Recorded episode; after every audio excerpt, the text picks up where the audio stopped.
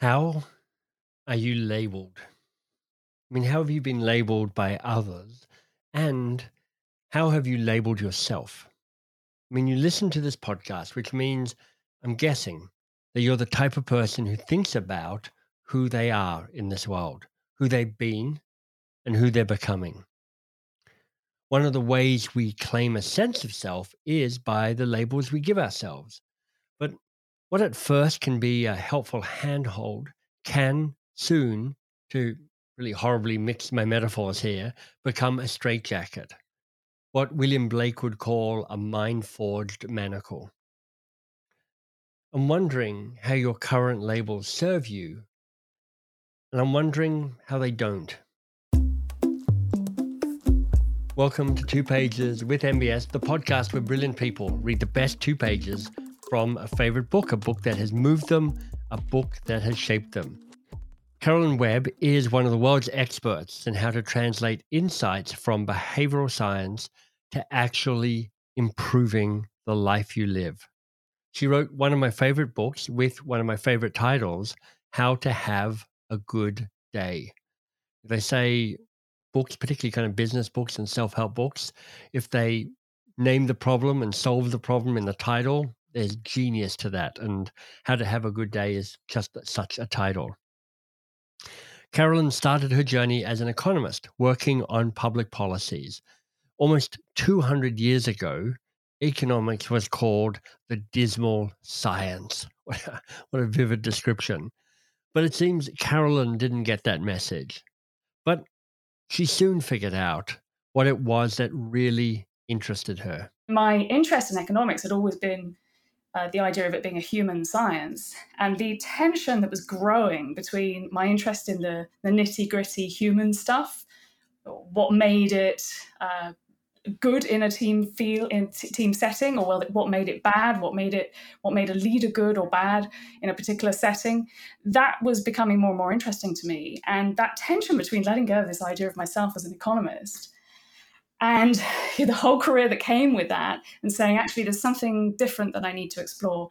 As it turned out it ended up just being a big loop round and i ended up coming back quite hard into behavioral economics. And so i was able to knit everything back together again.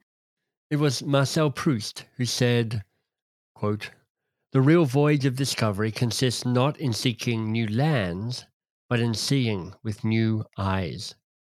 I think it's true for me and perhaps for many of us that we leave things behind and then return to them with new wisdom, new ambitions, the new eyes that Proust is talking about. But it takes some courage to take these voyages of discovery.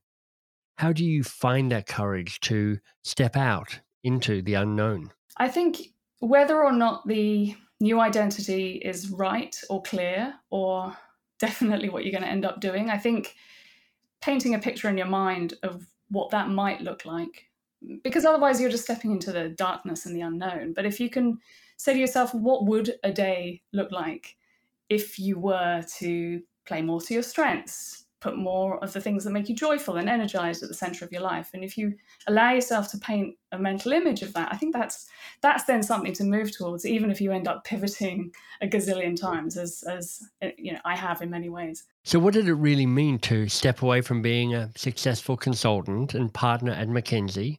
Mckinsey is one of the big consulting firms the most famous the most storied. It's really the preeminent brand in management consulting what did it take to step out of that and towards who she is today? I was definitely ready to embrace a new adventure, a bit more of a sort of portfolio life with a few different pieces in it. And I remember being a little nervous of stepping outside the brand of yeah. a big firm like McKinsey. And I remember thinking, yeah. who am I without?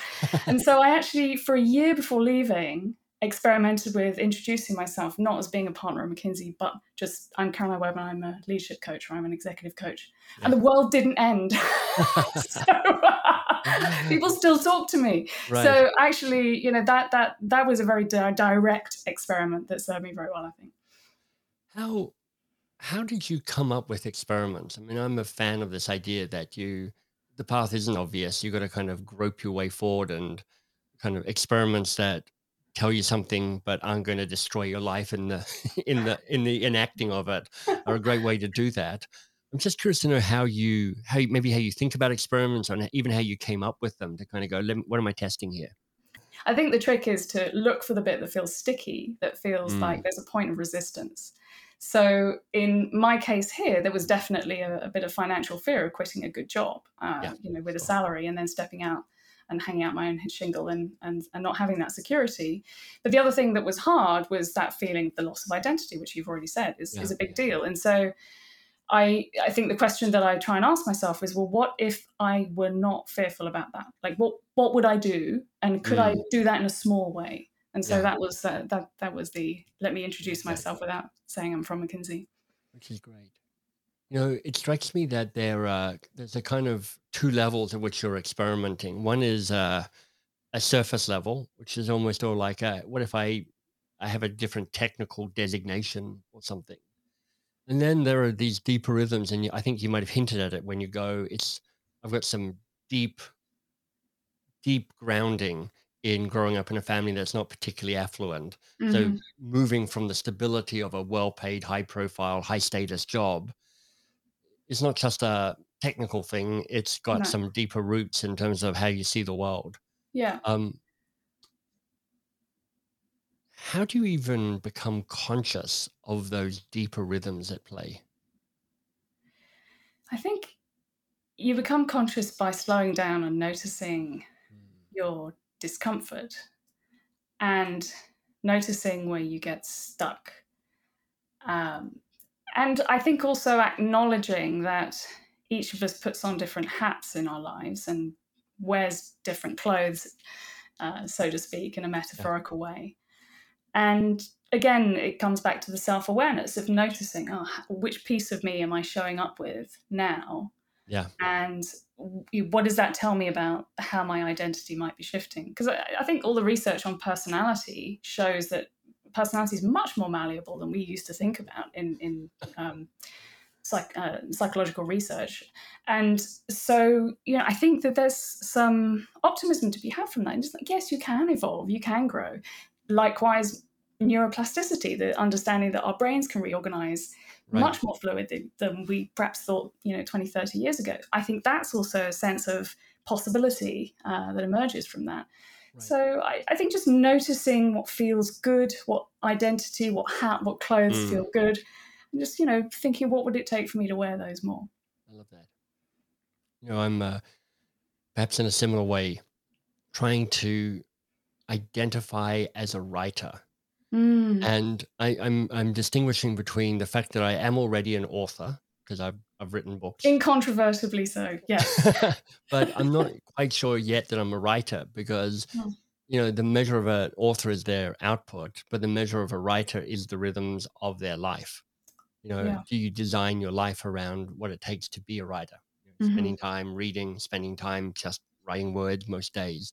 Yeah. And at the moment, I still cram in books around answering emails and running podcasts and doing a whole bunch of other things. So I'm just wrestling with that identity thing at the moment, which is like, how do I how do I experiment with being a writer and yeah. test out that identity? Yeah, maybe there's a half a day a week when you you try on that identity and notice what you right. like about it.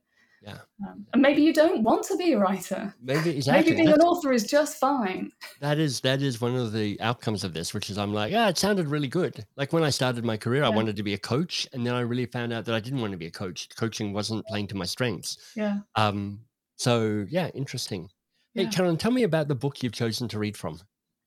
The book I've chosen to read is How Emotions Are Made by Lisa Feldman Barrett. Lovely. who is a great hero of mine. And um, I'm excited to be sharing some of her work today. You know, I've heard her on podcasts before on the uh, Farnam Street uh, podcast, oh, yeah. and yeah. she was just dynamite. I remember listening to that and yeah. Having a plane to catch and not being willing to to get out of the car. I was listening to the podcast in because it was so so good. So I'm so excited that you're the first person to to bring her to the podcast. Fantastic. Um, how did you decide what pages to read? Well, the book is her masterwork. It's it's really uh, distilling years and years and years of research into what the brain is for and how it makes sense of the world for us. So it's not a small topic. Mm. And I was de- determined to pick two pages from it because not only is it um, has been intellectually and professionally very influential for me, but it's also been very personally transformative for me. Uh, I re- reread it last year, um, 2021, and I really found it was transformative in how it helped me navigate an extremely tough period in my life. So I was determined to find uh, uh, two pages, and I've done my best to to stitch together. And I've paraphrased in some places yeah. um, because it is neuroscience. But she's such a brilliant writer anyway um, that I've just paraphrased in a few places where she's referring back to things that she said earlier in the book, Fantastic. and it's really sort of setting up the the big idea of the book, um, or at least one of them. There are several big ideas, and the big idea of the book here um, that I'm talking about is the fact that emotions are created by our brain to make sense of the world around us. That's so great. Uh, well, let me introduce you formally, Caroline Webb, author of How to Have a Good Day, reading from How Emotions Are Made. Over to you, Caroline. In every waking moment, you're faced with ambiguous, noisy information from eyes, ears, nose, and other sensory organs. Your brain uses your past experience to construct a hypothesis about what's going on and compares it to the cacophony arriving from your senses. This lets your brain impose meaning on the noise, selecting what seems relevant and ignoring the rest. And she goes on to say that it's not just data from the outside world where your brain is trying to guess the meaning. It's also inside your body. From your brain's perspective, your body is just another source of sensory input. Sensations from your heart and lungs, your metabolism, your changing temperature, and so on, have no objective psychological meaning. If you feel an ache in your stomach while sitting at the dinner table, you might experience it as hunger. If flu season is just around the corner, you might experience that same ache as nausea if you're a judge in a courtroom, you might experience the ache as a gut feeling that the defendant cannot be trusted. In a given moment, in a given context, your brain uses concepts from your past experience of similar situations to give meaning to internal sensations as well as to external sensations from the world, all simultaneously. So, from an aching stomach, your brain can construct an instance of hunger, nausea, or mistrust uh, depending on the context and your experience, your brain picks what it thinks is the best guess. And she gives a really fun example from her own life, which I love. Back when I was in graduate school, a, a guy in my psychology program asked me out on a date. I didn't know him very well and was reluctant to go because honestly I wasn't particularly attracted to him. But I'd been cooped up too long in the lab that day, so I agreed. As we sat together in a coffee shop, to my surprise, I felt my face flush several times as we spoke. My stomach fluttered, and I started having trouble concentrating. Okay, I realised I was wrong. I am clearly attracted to him.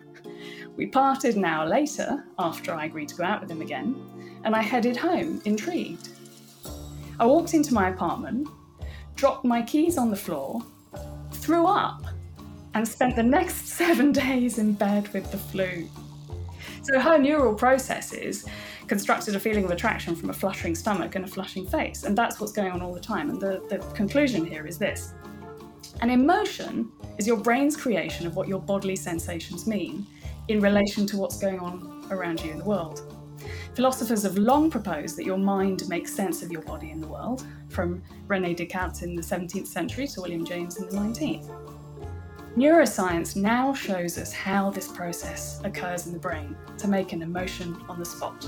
In summary, you're not a passive receiver of sensory input, but an active constructor of your emotions.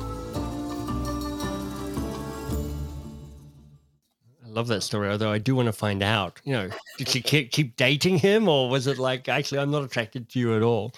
Yeah, um, no, I don't think she kept dating him.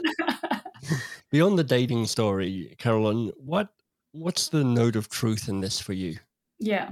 Well, once you know that your emotions are just your brain's best guess at trying to make sense of what's going on, both in what you're experiencing and perceiving from the outside world, but also what you're noticing in your body.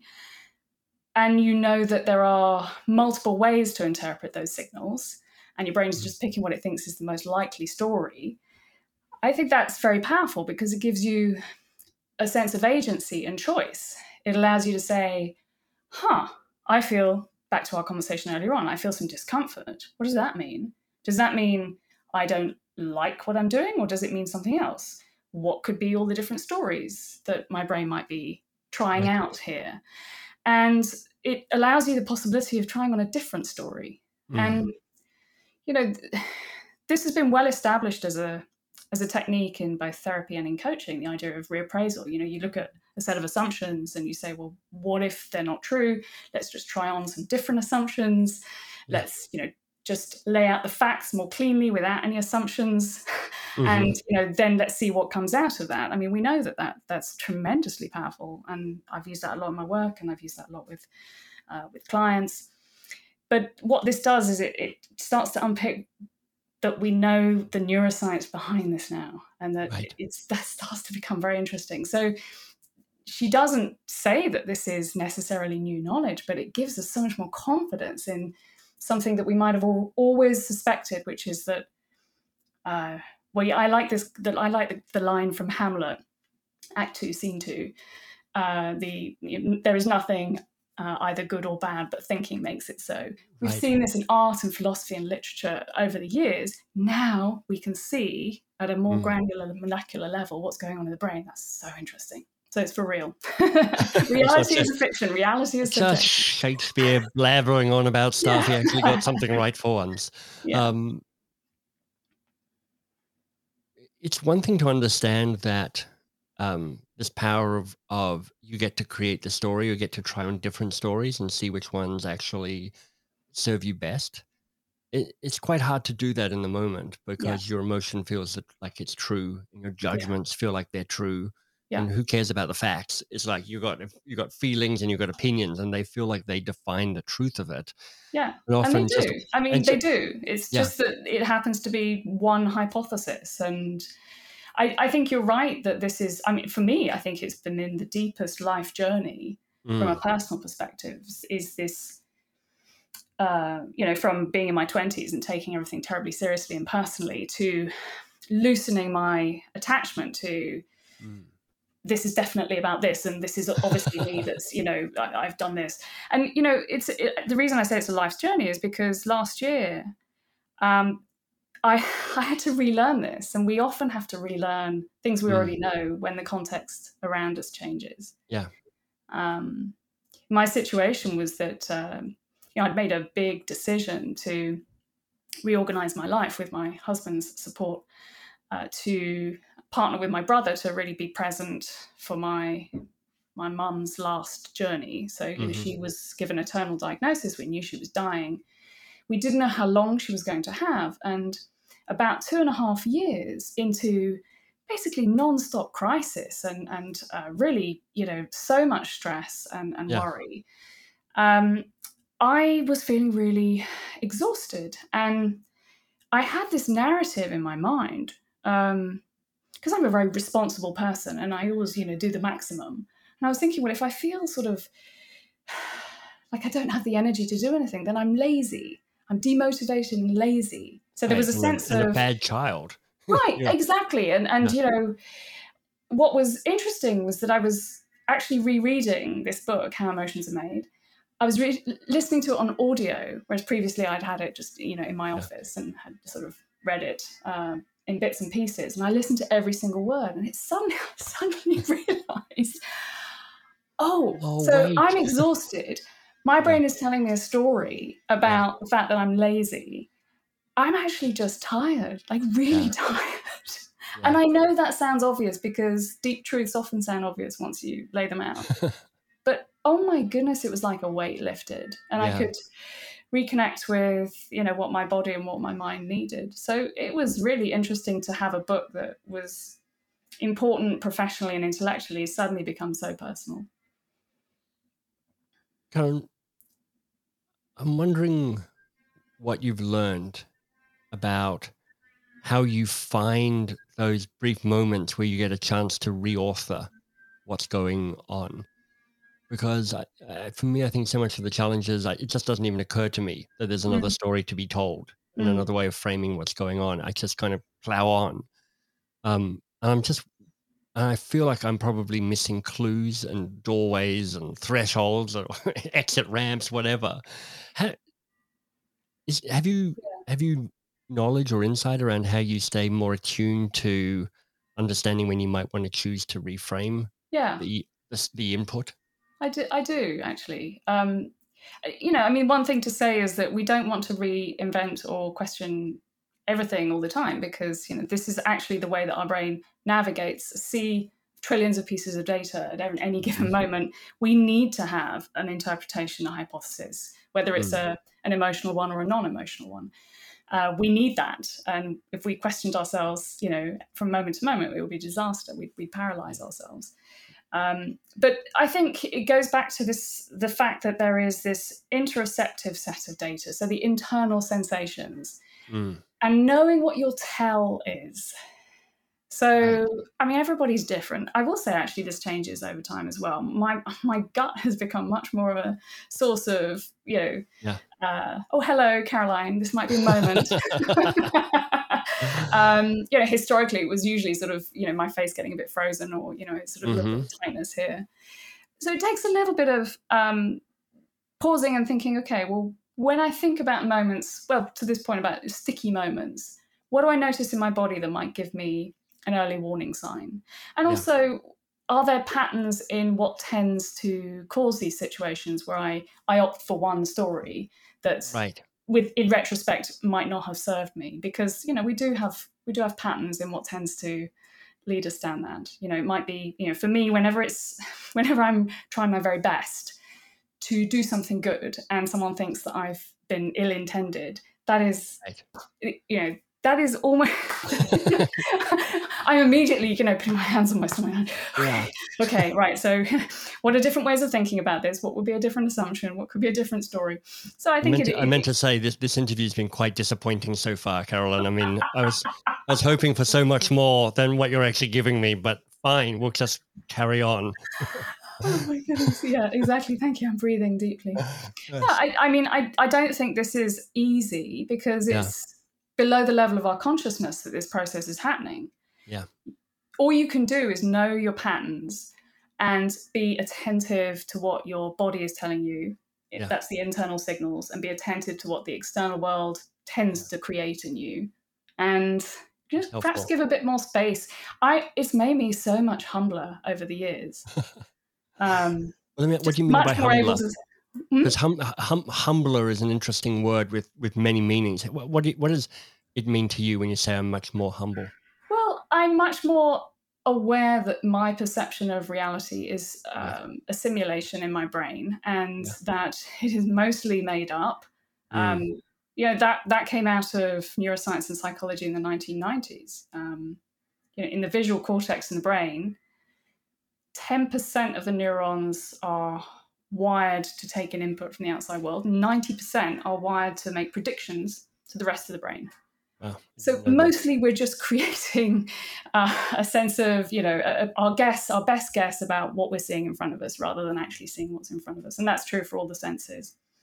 So it does make you humble in the sense that you just say, okay, I thought I was sure that you said that I was stupid, but maybe I misheard or maybe you're having a bad day or maybe or maybe or maybe and it just mm.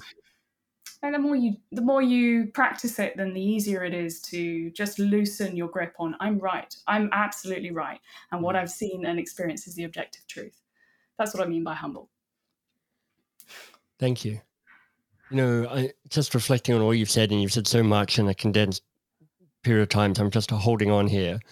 But i think one of the um one of the things that occurs to me is you tell some of your stories and about kind of how you, uh, if you like, triggered, if that's the right word around it. You know, it feels like there's often a a a kind of deep uh, story that is true to your sense of identity that different moments threaten. Like, I'm just making this up, of course, Caroline. But if one of your if your deep story is I am responsible, yeah, one of the things that happens when you're not responsible or not reliable is that. I know yeah. for me, probably one of my deep stories is I am free. and it means anytime I'm like, there's this challenge to my sense of autonomy.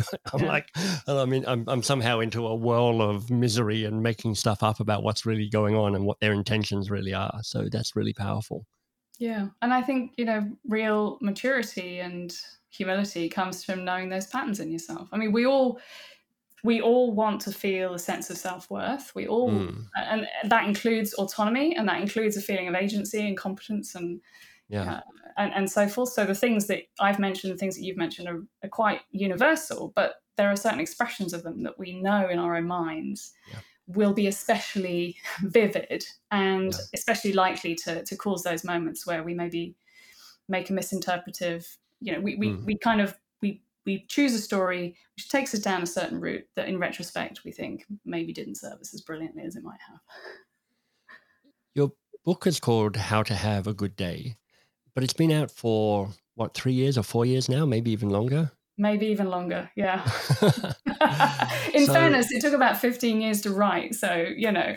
well, I'm uh, look, I'm celebrating the fact that we're still talking a book about a book that came out five years ago because most books it. vanish without trace, Great. and your book is wonderful. Thank you. And I also know that neuroscience is galloping along at a rapid pace.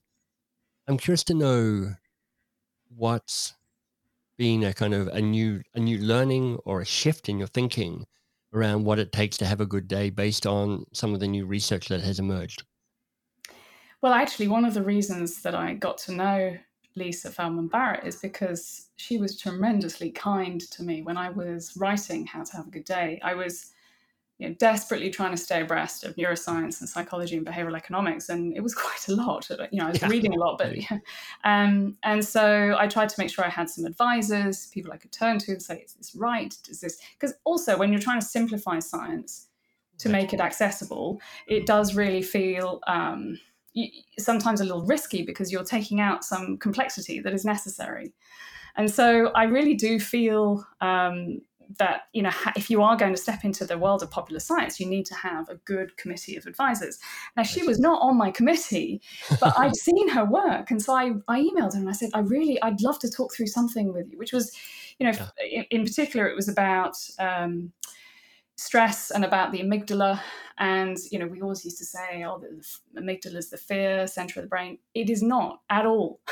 It is um, if anything, it just sort of directs attention. It, it responds to anything that's novel, and mm. that includes things that make us fearful. But actually, it includes anything that generates uh, a sense of relevance and salience for us. Right, right. And um, and I thought, my goodness, you know, this is I've got to get this absolutely right. She responded.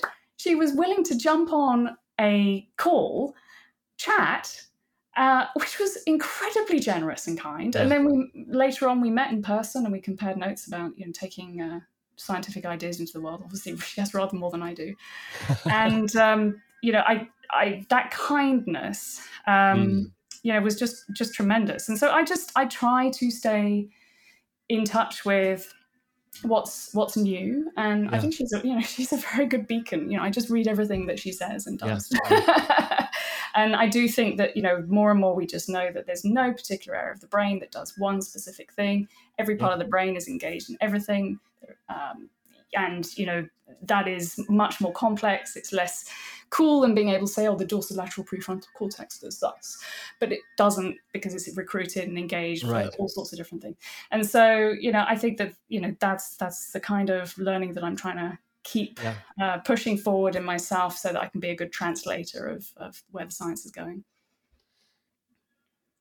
The challenge with writing a book called How to Have a Good Day is that a lot of people go, How's your day going? oh, yeah. Yeah. Um, I'm wondering what you find trickiest to navigate in the quest to have a good day. Well, one of the reasons I picked this book is because for me, um, staying steady when you, I, I, definitely do tune in to other people quite intensely.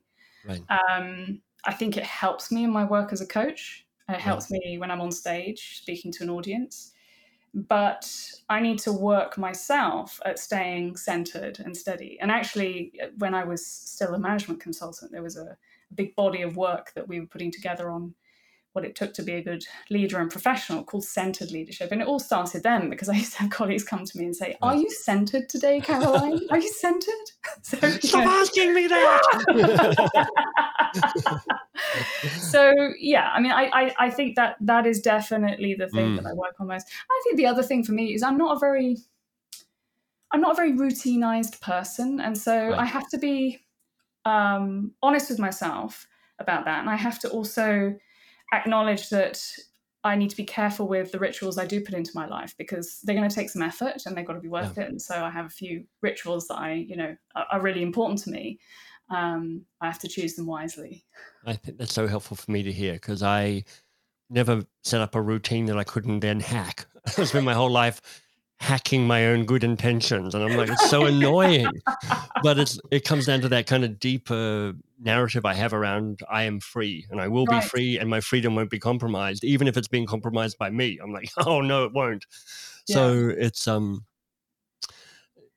how caroline how do you sit with the paradox that you've just presented us with? Because here's one way of framing what you've told us one is we're just making stuff up all the time. it's all fluid. You, yeah. you know, you, you you you shouldn't totally trust what your brain is telling yourself. Because when the brain says I'm the most important organ, you got to remember it's the brain telling you that. So it's like it's you know, it's slippery. and at the same time, this idea of being centered and present and calm is about a kind of deeper trust to yourself. It's a kind of this sort of sense of calmness about who you are and how you are in the world. And you know, to use a word you used right at the start of this conversation, there's a there's a tension between those two things, or there could be. I'm yeah. wondering how you hold that tension. I think about it a lot. I think it's wonderful that you've pulled it out. You know, there is this. I, I, the way I resolve it in my mind is just to feel that, you know, what we can do, what I can do, is is just be the best version of myself that I can be at any given moment. Yeah. And to be kind to myself. Now, to be clear, right, I, I would say I have to work on that like continuously, but to be kind to myself mm. about the fact that in a complex world, you're not always going to get things right. But that just that guiding idea of just you do the best you can, you tread as lightly as you can, you hold your ideas as lightly as you can, and you show as much compassion and understanding for others as you can. Yeah. Um, you know, maybe, maybe maybe what we're experiencing in our heads is a simulation, but that doesn't mean it isn't a wonderful life. That's right, and that you're not the hero of that simulation. Yeah. Um, tell me what you've learned about being kind to yourself. Mm. Well, I think quite a few people would say uh, who know me would say, "Yeah, t- t- tell us, Caroline." um, we'll find that quite amusing. Yeah. yeah. No, I think I think the um, you know I I think of my personal mission in life as being um, of service to others and and and helping other people thrive. Mm. And I would say another lifelong thread has been trying to work on um, making sure that I put on my own oxygen mask, that overused yes. metaphor. Um, it came to a head in 2003, actually, when I had a bit of a health crisis, which we would now all understand. Um, it was a post viral syndrome. So I had a virus, it took a while to go away. Then it came back five years later. Uh, uh, great, fantastic, thank you very much. Um, and that time it didn't go away, or at least I ended up with this long drift. Now, mm. this is what's happening um, for a lot of people with long COVID, and it's terribly debilitating. And it really changes your sense of how important your body is in your whole experience of, of life. And so, that for me, that 2003, 2004, mm. totally reset my sense of how I needed to see myself as a whole integrated human, yeah. where I needed to look after the sustainability of the organism, not just you know yeah. maximizing what I was doing there and then, but thinking about well, long term, how do I make this all fit? So I would say that there are times when I drift away from that, and then I you know come back to it, um, and you know, but it, it really was. It took a crisis to get there, and I really love it when I see people who are able to get to that understanding without having a crisis. Um, because we all need to honor the need to look after ourselves, um, mm. you know, physically and mentally, in order that we can do good things for other people.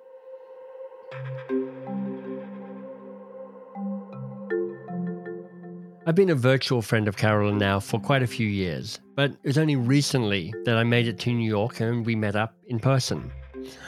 The coffee shop we went to closed early, so we had to go and get a cocktail, which of course was perfect. One of the things we discovered when we were chatting over a cocktail is that we both like dressing up. Now, she's been to Burning Man many times, and I was, which where people dress up in wonderful costumes, and I was the driving force behind a small group of friends that won the best dressed prize in the Canberra Times Family Fun Run six years in a row. So it was fun to hear us talk about putting on different hats in our lives and wearing different clothes.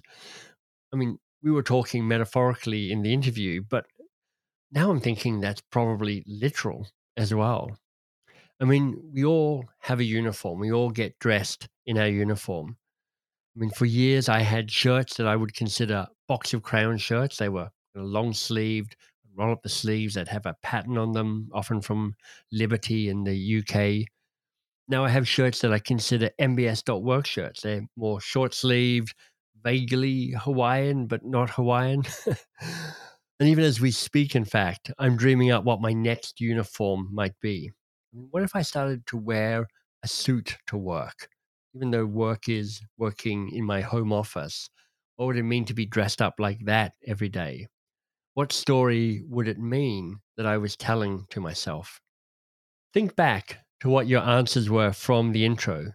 The intro where I asked you, what about your labels, both given by others and generated by yourself? How, I wonder, does your uniform both support and contradict those labels? If you're interested in the podcast interview that we mentioned in the interview, you can find that at fs.blog. That's uh, Shane's wonderful website and blog series. Um, and you can uh, listen to him interviewing Lisa Feldman Barrett. His podcast is worth listening to all the way through. If you'd like other conversations that are similar to the one I had with Carol, and I've got two I might recommend for you. One, Amantha Imber. That interview is called Make It Magical, Make It Meaningful and then Jenny Valentish, How to Reinvent Yourself.